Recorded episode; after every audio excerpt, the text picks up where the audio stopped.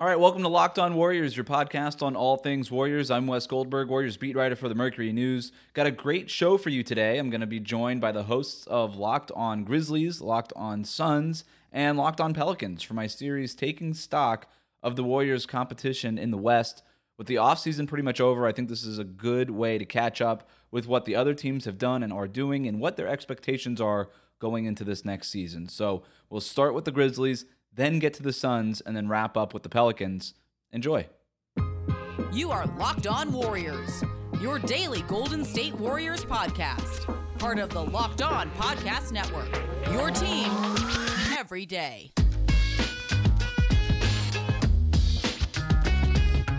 I'm here now with Shawn Coleman, the host of Locked On Grizzlies, and an interesting offseason for Memphis. Uh, some, some interesting changes. They trade for Rajon Rondo, Steven Adams, Jarrett Culver. They draft Ziaire Williams uh, in the lottery. Overall, what are your thoughts on the Grizzlies offseason, Shawn? Yeah, uh, a lot of activity. First off, hello, Wes. Thank you for having me. Um, a lot of activity on the Grizzlies' end probably not as much certainty, not the type of activity you would expect from a team that made the playoffs in the second year of a rebuild. You would think with this much activity, they probably would try to make an upgrade in terms of getting immediate value. But what they did was they basically took present value in pieces that they didn't see here long term in Jonas Valanciunas and to a smaller extent Grayson Adams. And they went out and they got some roster balance by really deepening the intriguing potential of wing players on this team, and and you know drafting Ziaire Williams, getting Jarrett Culver, also got a viable replacement for Jonas Valanciunas in Steven Adams. They, you know, after the season, they talked about the focus remains on the future. They made moves to balance out their roster to try to make it more balanced for the future, have still remained, in my opinion, at least somewhat competitive in the present. But at the end of the day, I think they accomplished both goals and using present value to get future assets while remaining competitive next season. Was that the priority was to address the wing depth because I know they did that. What are they specifically looking for there? Yeah, I think that that was a big goal for for the season or for this off season. Um, you know, obviously coming into you know the playoffs last year, you had Ja with intriguing backups in terms of the backcourt in uh, Desmond Bane and uh, Melton in the front court. You've got your main guy, Jaren Jackson Jr., Tillman, Clarke backing him up. On the wing, it was great to see what you had in Dillon Brooks. You're not sure Kyle Anderson is a long term fit, but the Grizzlies needed more size and they needed more skill. They needed players who were able to, at least on one side of the court or the other, be able to make a high degree of impact. And with Ziaire Williams, though it's going to be a while before we see that, you get a, a great blend of shot creation, playmaking, plus a guy who potentially can be all right on defense. And in Jarrett Culver, you have size and skill when it comes to the defensive end of the court. So the the point was was to get size and skill on the wing that could impact multiple positions on both ends of the court. And you certainly hope with the investment in Williams as well as Culver, we'll see to what degree that is. You at least hope to see that with the Grizzlies' ability to develop players, they'll make the most of that blend of size and skill. You may have already answered this question a little bit, but how did making the playoffs last season affect this team's timeline? Because it is a young team, but they're obviously able to pre- be pretty successful it didn't really affect their timeline as far as speeding things up or you know making the grizzlies feel that you know the what they had in place was all of a sudden going to be a contender. It, it wasn't. The way that the grizzlies made the playoffs over the last two seasons or at least be in the playoff picture they made the most of the roster that they had. However, this front office clearly knows that with their style of play, a defensive oriented approach that also focused a lot on producing in the paint, that probably is not going to make you move much in the playoffs. So they're looking to open it up a bit more, get a bit more balanced in terms of successfully shooting from distance. So I think that it was great for this young core to know they can overachieve, they can exceed expectations. And there's a great young core here that loves to play together and through that, loves to play to the best of their ability. But also, this front office knows that the style needs to change. The roster still needs to evolve. So it didn't really change their timeline that much, other than providing confidence to the core that's already here that they can make the most of their abilities. As the host of Locked On Grizzlies, what is the biggest storyline that you're watching for, at least in the beginning of the season? Jaren Jackson Jr. That that's the simple, straightforward answer. Um, he was the one missing component of last season, obviously due to his injury. This year, he's going to be the linchpin on where exactly the Grizzlies to go after this season. Is he the true number two to Ja Morant as being a franchise cornerstone for a team that wants to be a contender in the future? Can he get back to being fully healthy and stay healthy? Can he combine his shooting from his second year with the overall improvements in his secondary skills from when he came back in his third year? Him staying healthy, getting more consistent, showing extended flashes of what he can be on offense and defense. That's the storyline for next season. The health and overall progression of Jaren Jackson Jr. What kind of leap do you expect from Ja Morant? I think that Ja Morant can easily be in the All Star conversation. I think that I'm not necessarily saying he'll be an all star, but I think that if you go back and you look, especially from a statistical standpoint, Wes, if you go and look at what he did from April on last season and look at how his three point shooting improved and how he improved his ability to know when to be an elite playmaker and when to be an elite scorer and know the balance of when to do one or the other or even both. I think that that is certainly something that he can be more consistent at himself. I'm not saying that he's definitely going to be an all star. I do think that the difference between this year or between next year and this past year is that you could see him having a legitimate case. That's where I think he could take the leap. And I think that certainly within the realm of possibility is a 20.8 assist a night producer that the Grizzlies are sorely going to need with their offense needing to remain consistent. All right, let's have some fun.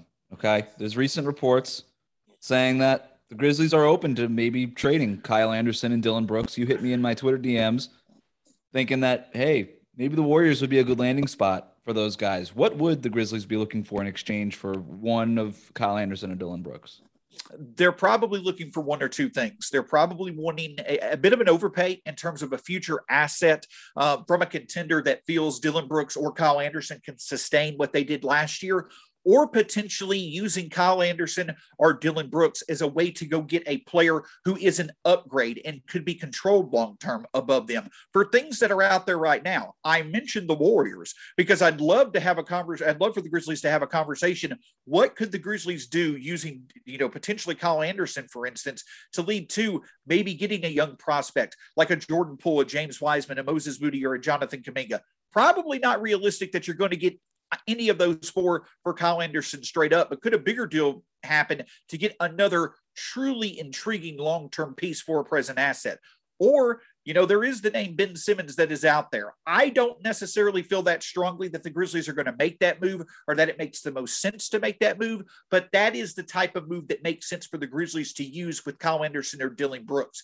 Taking that sort of player, making them the main current NBA talent in a package, along with picks and whatever have you, to go get an upgrade that really could be that third piece with Ja and Jaren to allow for the Grizzlies to become the sustainable winner they hope to be for the next decade. I love Dillon Brooks. And I like Kyle Anderson. Um, if I'm the Warriors, I think moving James Wiseman's probably too rich for those guys. Agreed. I think Dillon Brooks would certainly be exact with Klay Thompson's health being as uncertain as it is. I think Dillon Brooks would be an ideal person to kind of fill in at shooting guard while Klay is out, and then potentially, you know, kind of be that that super six man when Klay comes back. But um, yeah, like the idea of a Jordan Poole or something like that works, but how do you make the salaries work and and all of that? Uh, I just doesn't really seem feasible. They're not going to give up Kuminga or Moody for any of those guys. So um, you can't even take like Andrew Wiggins and start splitting his contract, and he's not really that guy that you're talking about as far as locked up long term. He's got two more years left, but you know that's no it's, different than what Dillon Brooks is. It's a hard trade to make sense in a lot of different ways. And what I'll say is this: when it comes to Dillon Brooks or Kyle Anderson, I can certainly see moves that in a vacuum make sense. But the other thing that factors into this is both of those players are sensible to keep around for when the Grizzlies want to contend next, and they're mm. both beloved by the franchise and the fan base. It, unlike Jonas Valanciunas and Grayson Allen, where you probably had a bit of room for error in the type of return that you got, you've got to make sure you get it right if you're trading Kyle Anderson or Dillon Brooks. In my opinion, that's why it makes a trade a hard to actually work out in the end. Why do you question the Ben Simmons stuff there? Because that seems like a really interesting pairing, him and Ja Morant. I know that there's some shooting concerns, but if you believe that Ja's going to come around and and and ultimately end up, you know, being a serviceable three point shooter, then maybe it's not as much of an issue. Like, where are you on that? Yeah, it's it's a great question to ask. And the thing at the end of the day is this is that if the Grizzlies were to go after Ben Simmons, there's so many layers where it makes sense. He's a young player that fits our timeline. He's the type of player that a small market should target because he's a buy low option right now. He's the type of player that could anchor our defense when we've already got young players like Jaren and Ja in place.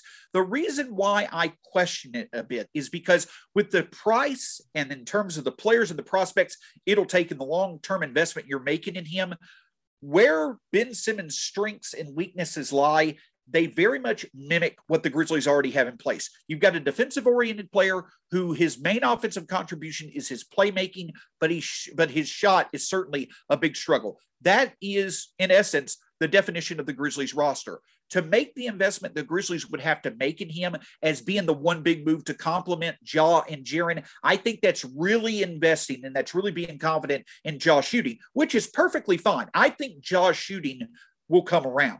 But with what it will take to get Ben Simmons, in my opinion, I would rather go after a player who does a better job of addressing our overall shot creation and shooting weaknesses as the one big move than going after a player like Ben Simmons, who, yes, he's very skilled, young, certainly has upside, I think. But at the end of the day, I'd rather go after a player who more addresses our weaknesses than going after a player who basically has the same weaknesses in and of himself that the Grizzlies already have. I just don't know if a one two pairing of Ja and Ben long term gives the Grizzlies their best chance of really becoming a true contender over the next three to five years.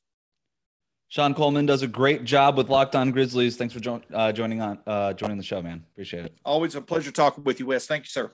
Guys, there are a few things in life that just aren't fun to talk about, and one of them is excessive sweating. You know, when you're sweating through your shirts for no reason at all, it's embarrassing, isn't it? But the only way to solve the problem is to admit that you have a problem. For me, I sweat a ton.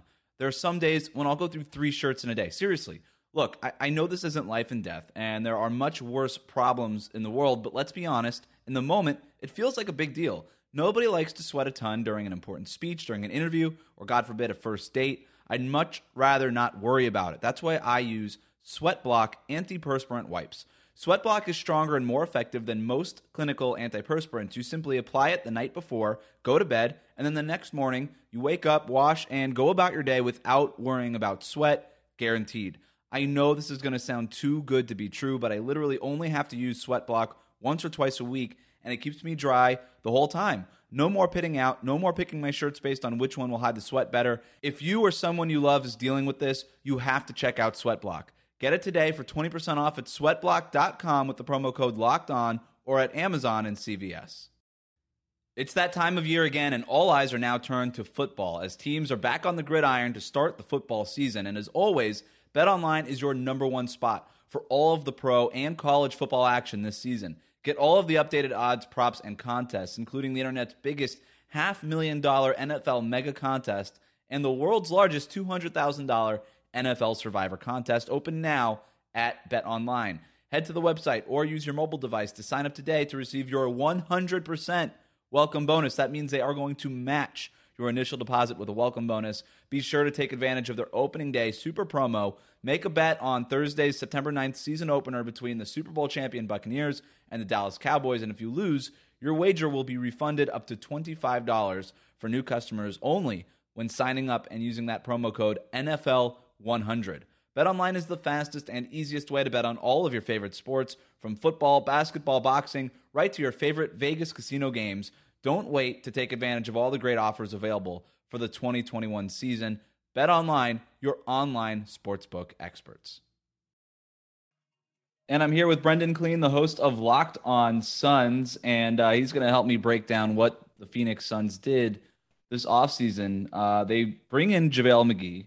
They added Landry Shamet. They re-signed Chris Paul, which I guess was the most important thing that they could have done. Brendon, was this a successful offseason, do you think, for Phoenix?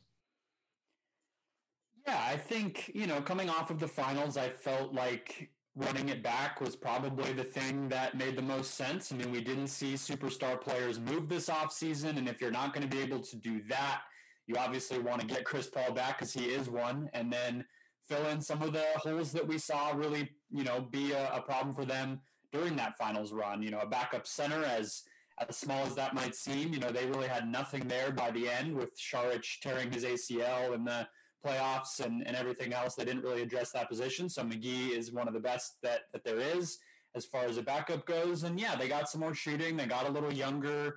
Um, you know, maybe some some bigger moves still to be made as they keep building this young roster out. But I think all in all, they they got done what they needed to get done. When you say bigger moves to be made made as they build out the young roster, like what do you mean exactly by that? Well, I mean, I think you know part of what we're seeing across the NBA, and I think the Suns really did it as well, is to get some tradable contracts. We still have the um, you know, extensions for DeAndre Ayton and Mikal Bridges coming up here for Phoenix, and we we'll see what that looks like. You know, is it going to be a max for DeAndre Ayton? Is it going to fall somewhere below that? You know, what does Mikal Bridges' market look like? What contract does he get? Is it you know a Jonathan Isaac? Is it more than that? Is it less than that? So you know, I think they're they're they're a little more flexible in terms of the trades that they can make. And obviously, Chris Paul was huge to get back, but they didn't commit to him for more than really three years. They can get out of it after two without too much uh, punishment. It's 15 million guaranteed in that third year. So, you know, I think they're they're probably looking toward a time where, you know, Chris Paul is either going to be at the, the a different part part of his career, a different portion of his career, and and looking like less a lesser player. And and what does that look like? Who's our point guard? How do we keep being a great team after that? So I think we saw some of the beginnings of that planning stage. We'll see more of it with these extensions, and uh, you know we'll see how they move forward. But they they did get that flexibility on top of just bringing the talent back. So the Suns have one of the best records in the league last season. They obviously get to the NBA Finals. They have an Hall of Famer in Chris Paul. They have a All Star in Devin Booker. DeAndre Ayton seems to have made a leap, uh, and yet people don't take them seriously. People are still not taking them seriously after they lost in the finals. Um, what are your expectations for the Suns? Do you expect them to remain at or near the top of the Western Conference? I do. I do. I think the regular season, I don't see any reason why they shouldn't be vying for a, a top two or three seed again. They have a roster that's pretty ready made to compete in the regular season. They don't have any injuries that they're going to have to worry about, like some of the teams in the West. They have youth. They have a coach who um, for better or worse, plays his guys heavy minutes even during the regular season. There'll be more, I think, probably you know co- cohesive in year two with this group together. They had about a month to get Chris Paul integrated, so now they'll they'll basically have had a year of him being around to hopefully hit the ground running together in this regular season. So all of that to me makes me feel pretty optimistic. We know though that the regular season is a pretty different thing than the playoffs. So I think that's probably where you're seeing the doubt creep in is, you know, what is what, what would our expectations be for this Suns team if um, they had lost to the Lakers in the first round, for instance, or mm. lost to the Clippers. If Kawhi Leonard had been healthy in the conference finals, would we be looking at them differently? And I think what you're seeing is Vegas or you know some of these other national outlets probably looking at them more through that lens than, oh, wow, this team was two wins away from a championship. What's the biggest X factor for the Suns this season? It's it's if DeAndre Ayton or Mikal Bridges can can become more of a scorer.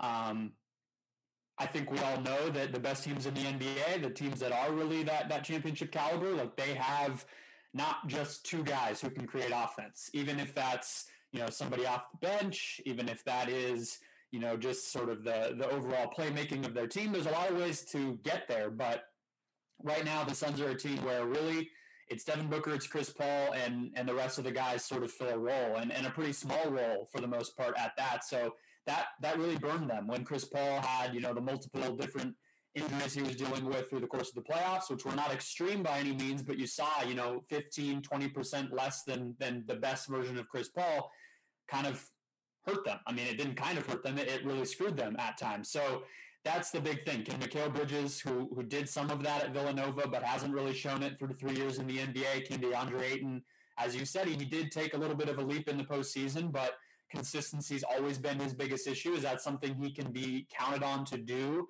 for 82 or you know 100 games over the course of a season? Um, that's where I start to wonder. Um, if if they can actually take a step forward because if those guys can do that they will take a step forward but we you know we're three years in for both of them and there hasn't been a lot of signs and then you start to wonder where well where else is it going to come from so this is sort of a you know the extension talk and the the the pressure on them to to get better i think all of that puts those two guys in really clear focus for suns fans it's interesting that a lot of the conversation so far has been about development, about the young guys. This is a team that was just in the NBA Finals, right? And usually, when you hear a team that's at the NBA Finals, everything is about, well, how can we repeat? How can we get back to where we were? And again, I'll go like a lot of this is just about getting more out of Mikal Bridges, DeAndre Ayton, even Devin Booker, other guys on that roster. Um, so I, I, what would define to you? What would define success for the Suns this season? Is it absolutely just get anything less than getting back to the finals would be a disappointment? Like what what are you looking at as far as what a successful season looks like for the Suns? That's a good question. I mean, I think the way that I probably would frame it is success would probably be pretty similar to what I thought success would look like last year because I was pretty optimistic that the additions they made last offseason, just putting Chris Paul into this mix, Jay Crowder into this mix, was going to do quite a bit for them. I mean, I thought they had a chance at a three seed even before the season started last year. They obviously exceeded even that, but surprised a lot of people. Didn't necessarily surprise me too much in terms of the regular season, but I think the playoffs is obviously where it's going to really count. So I would say it's a deep playoff run. And, and, I guess you would maybe say you kind of have to make it to the conference finals. Otherwise, you know, you, you don't feel great about what happened for you after making the finals the previous year. The West is so odd to me that, that it's hard. I'm sure that's part of the reason you're doing this series is to, to make sense of it because between injuries and, and new additions and everything else, it's, it's hard to kind of predict what will happen. Um, but I think that they obviously still have the goods to be a championship contender. I think of this team as one that is capable of winning the title next season. I guess my, you know, the hedging with regard to, you know, Bridges and, and Ayton and some of these young guys getting better is, well, we saw very clear limitations creep up when they faced a, a great, all-time great player in Giannis, or even, you know, two of them in the first round in, in AD and LeBron. So we know what the the what the edge is for this Suns team, and they were not able to sort of leap across it last year. And if they're wanting to do it, obviously they are in 2022, then I think it's pretty clear what needs to happen. So they have the ability. We know what it's going to take. It's just a matter of will it happen. So I, I think expectations should be really high, but um, you know that's true for a number of contenders, and it's it's very hard to get that last step done. Which team do you view as the biggest threat to Phoenix getting back to the finals?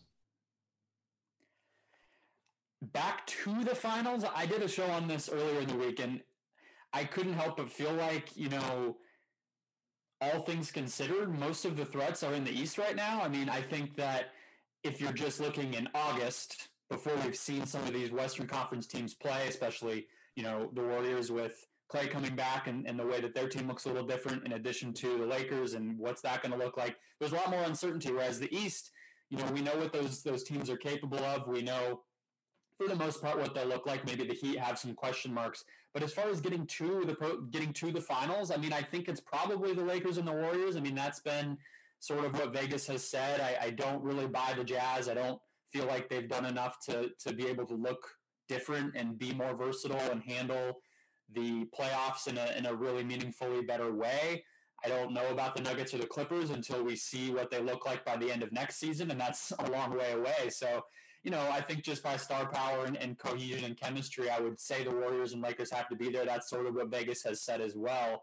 I'm not super bought in on what the Lakers are, though. So that's part of the reason I just feel like the Suns will, will be able to have a pretty successful regular season, and then it'll be a different conversation to have by next May and June of what everyone else looks like. He's Brendon Kleen. He does an awesome job with Locked On Suns. Thanks, man, for jumping on. I appreciate the time. Anytime, man. This episode is brought to you by Rock Auto. With the ever increasing number of makes and models, it's now impossible for your local chain auto parts store to stock all of the parts you need. Why endure often pointless or seemingly intimidating questions and wait while the person behind the counter orders the parts on their computer, choosing only the brands their warehouse happens to carry? You have a computer with access to rockauto.com at home and in your pocket. Save time and money when using Rock Auto. Why choose to spend 30%, 50%, even 100% more for the same parts from a chain store or a car dealership? Rock Auto is a family business serving do it yourselfers for over 20 years. Rock Auto prices are reliably low for every customer. They have everything you could need brake parts, tail lamps, motor oil, even new carpet. Go explore their easy to use website today to find the solution to your auto part needs. Go to rockauto.com right now and see all the parts available for your car or truck, and then write locked on in their How Did You Hear About Us box so they know we sent you. Amazing selection, reliably low prices, all the parts your car will ever need. RockAuto.com. Let's talk about Built Bar. Built Bar is a protein bar that tastes like a candy bar, but unlike most protein bars, it actually tastes good and it's good for you. Built Bar is great for health conscious men and women, whether you want to maintain or lose weight while indulging in a delicious treat. Built bars are low calorie, low sugar, high protein, and high in fiber. They have plenty of delicious flavors available now coconut, cherry barcia, raspberry, mint brownie, double chocolate, salted caramel, strawberry, orange, cookies and cream, and German chocolate. I'm not lying when I tell you I have five boxes of built bars in my apartment right now. I have mint brownie, salted caramel, strawberry, orange, and double chocolate, and I've really been enjoying the orange. Uh, if you don't have a favorite yet, you can get a mixed box where you'll get two each of nine flavors. I highly recommend that to those of you who will be new to Built Bar. Not only is Built Bar the best tasting protein bar I've ever had, but it's healthy too. Check out these macros 17 to 18 grams of protein, calories from 130 to 180, only 4 to 5 grams of sugar, and only 4 to 5 grams of net carbs. This is perfect for every diet. Amazing flavors, all tasty, all healthy. Go to built.com, use that promo code LOCKED15, and you'll get 15% off on your order. Use promo code LOCKED15 for 15% off at built.com. I'm here now with Jake Madison of Locked On Pelicans to wrap up the Pelicans offseason. And they made a lot of moves, right? They bring in Devonte Graham, they lose uh, Lonzo Ball, they fire Stan Van Gundy, in comes Willie Green. Um, so the big question, Jake, is did the Pelicans get better? You know, that's kind of the million dollar question, or, or I guess, you know, you can almost call it a $200 million question, depending on if Zion's going to think they've improved enough for him to kind of sign that rookie extension that he's going to be eligible for this offseason. You know, I, I think they did. I think they got a little bit better. You know, adding Devonte Graham, who's a great shooter, who's who's going to have more court gravity than Lonzo Ball, and maybe fits a little bit better as an improvement. I think Valanciunas is a slight improvement, though not much of one over Steven Adams you know, this team should hopefully be healthy going into next season. They're banking on a lot of internal growth. And then you throw in a new head coach that the guys should actually get along with rather than the dumpster fire situation that you had with Stan Van Gundy. That means they should be better. Are they going to be significantly improved? That's the part that I'm a little bit unsure about. So I think they're better. I just don't know if it's enough to get them out of, say, the play in tournament range. You used the word dumpster fire with Stan Van Gundy. At what point in the season did you? It was only one season he got. At one point, did you start seeing smoke from that dumpster? Uh, fairly early on, you could see that he and guys, particularly Brandon Ingram, weren't weren't vibing. Is maybe the best way to put it.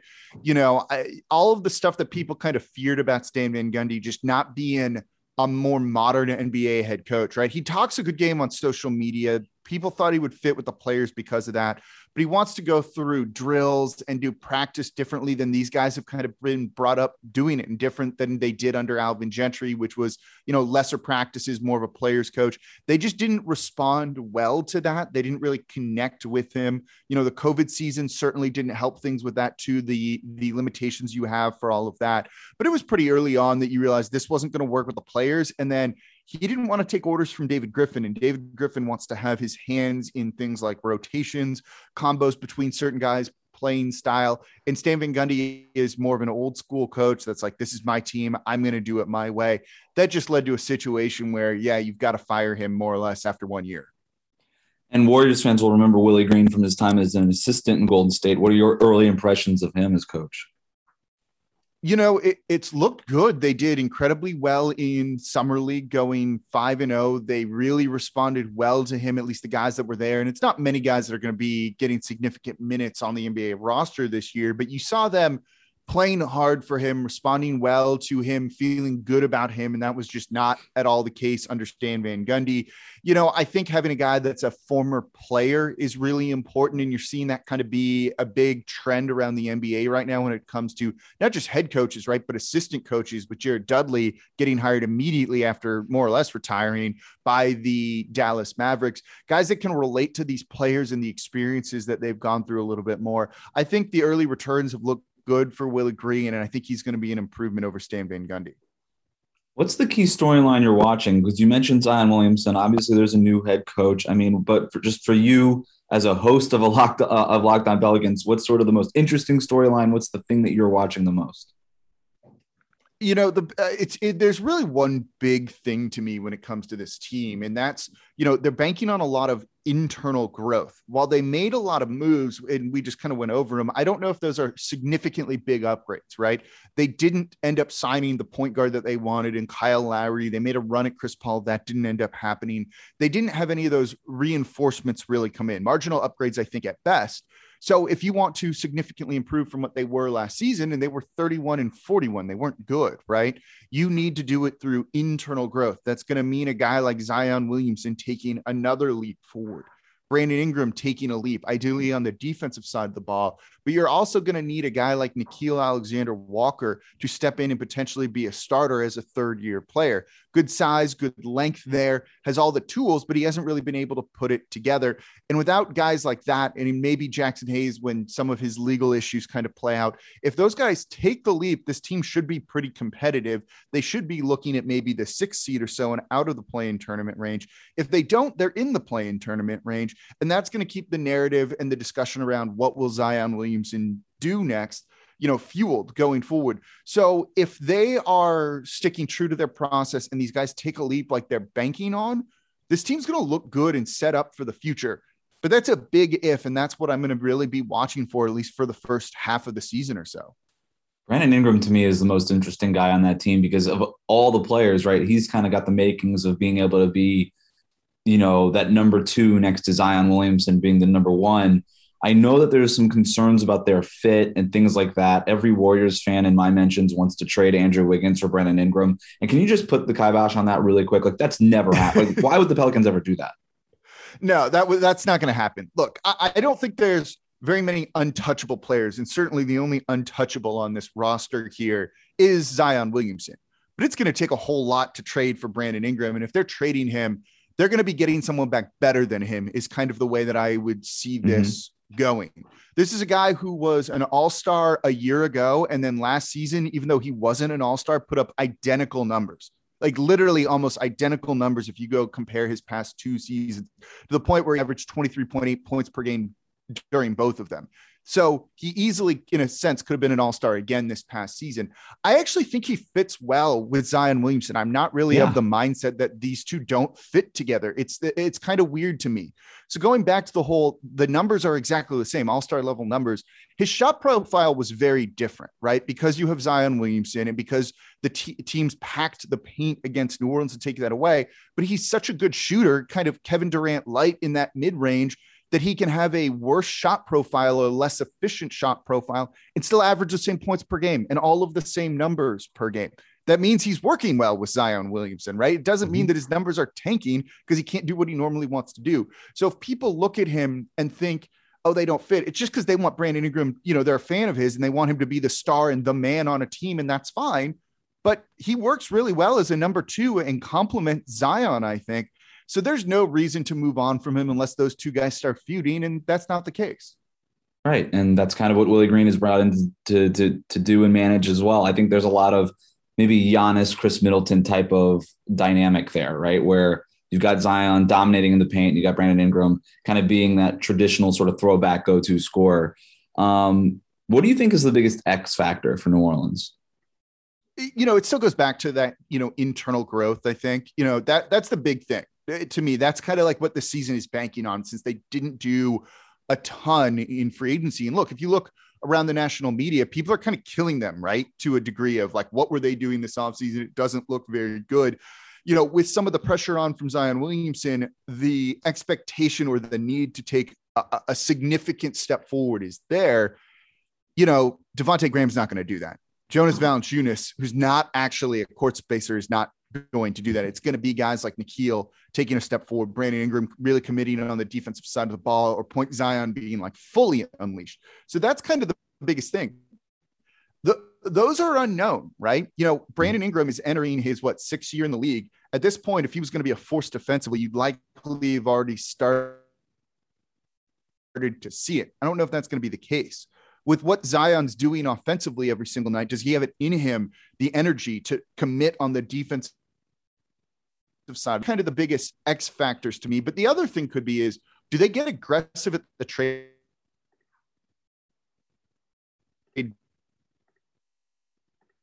deadline and get Kyle Lowry's and those big names out there, even if you overpay for them, right? They reportedly, and who knows how true this was, offered Chris Paul something along the lines of three years, a hundred million dollars that's more average per year than what he got in Phoenix? And he said, no. If you're not going to be a free agent destination, you need to cash in a lot more of those chips that you got in the Jrue Holiday deal in the Anthony Davis trade to get in another player that can really help you take a step forward they should be more active at this trade deadline, I think, than they were last, since there's no real point in hoarding that cap space if you're not going to be able to sign people, you know, give that money away in a sense. So I think another X factor would be do they swing for the fences and make some sort of significant trade at the trade deadline? Probably not a Damian Lillard esque move or a Bradley Beal esque move, but do they go for someone? You know, kind of above their their punching grade in free agency to try and bring in and really complement Zion and BI. And if they end up using a lot of those first round picks and go with quantity over quality, they could swing a deal that kind of changes the trajectory of their season pretty quickly. You mentioned the internal growth, the potential to grab somebody maybe at the deadline and things like that. This is also a team that hasn't um, made the playoffs in a few years. Uh, what would define is that what would define success this year? Is there still sort of an expectation that hey, we got to make the playoffs? Yeah, I, would say so. You know, in, in, some capacity, right? I think you know if they get into the play-in tournament, which is not particularly high bar to clear, it's finished in the top ten in your conference. That's that's an important thing for them. If they miss the playoffs this year, it, it's going to be looked at pretty poorly. That's Zion not making the playoffs his first three years in the league, which you know seems worse than it probably actually is. But he's going to be eligible for an extension this off season if he says no to that, can you imagine what you know the media frenzy around the team's going to be? And it's going to be nothing good, and it's going to be a distraction going forward. So just to quell that down, I think to a certain degree, making the playoffs, ideally not the play-in tournament, being better than that, I think would go a long way towards kind of reestablishing the Pelicans as kind of that young up and coming team that people expect them to be. And I think that would help Zion feel maybe good his family about you know where they are in New Orleans and where this team is heading. So at the very minimum, it's the play-in tournament, but it feels like it should be a little bit more than that. Jake Madison, the host of Locked On Pelicans, you can find him over there. You can also find him on Wednesdays on Locked On NBA. Jake, thanks for doing this, man. Of course, thanks for having me on. All right, that's it for today. Thanks again to Shawn, Brendon, and Jake for joining me. Make sure to subscribe wherever you get your podcasts to get the newest episodes of Locked On Warriors. As always, you can reach me on Twitter at WC Goldberg. Thanks for listening.